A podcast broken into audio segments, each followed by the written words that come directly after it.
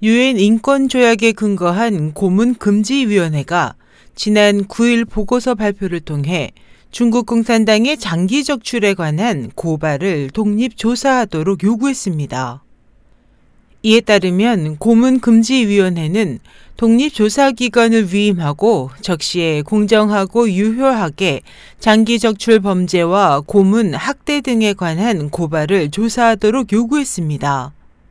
또 이 기관의 조사원들이 고문 및 학대 용의자와 어떠한 관계도 없다는 것과 이 기관이 방해를 받지 않고 직책을 완수할 것을 보장하고 고문과 학대 혐의가 있는 사람을 제소해 상응하는 처벌을 할 것을 요구했습니다.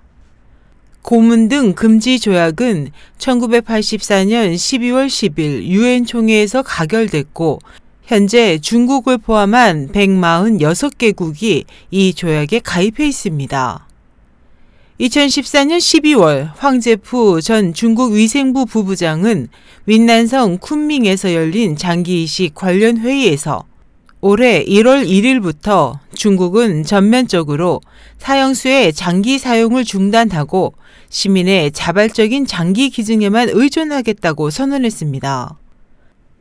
지난 10일 세계 인권의 날 열린 미국 의회 토론회에서 국제 NGO 기구인 파룬궁 박해 추적조사 국제조직의 왕주현 씨는 중국 공산당의 파룬궁 수련자에 대한 장기 적출은 중단되지 않았으며 오히려 증가 추세에 있다고 전했습니다.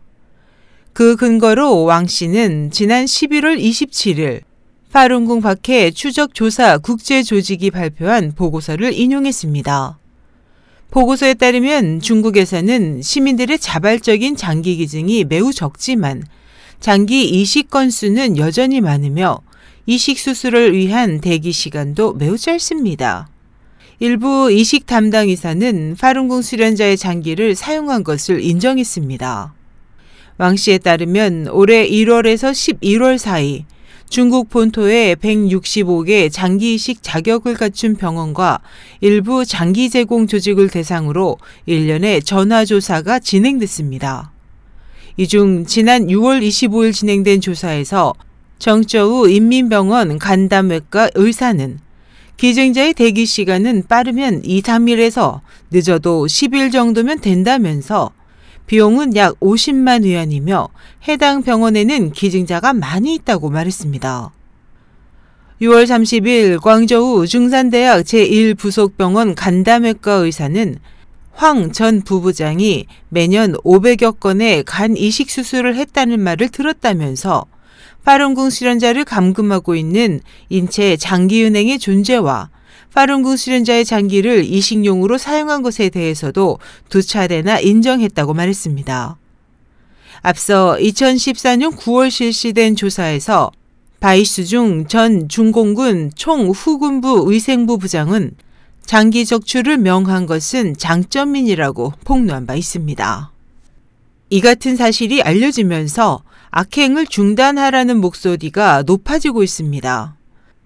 지난 10일 하이네트 빌레펠트 유엔 종교와 신앙 자유문제 특별조사관은 인터뷰에서 장기 적출 행위 자체는 매우 무서운 것으로 살아있는 인간에 대한 강제적 장기 적출은 매우 잔혹한 인권 침해다.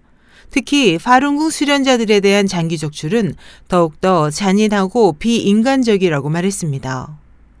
또 테드 포 미국 하원 의원은 장기 적출을 한 자에 대해 책임을 추궁해야 한다며 중국 공산당 정권의 장기 적출 중단을 촉구했습니다.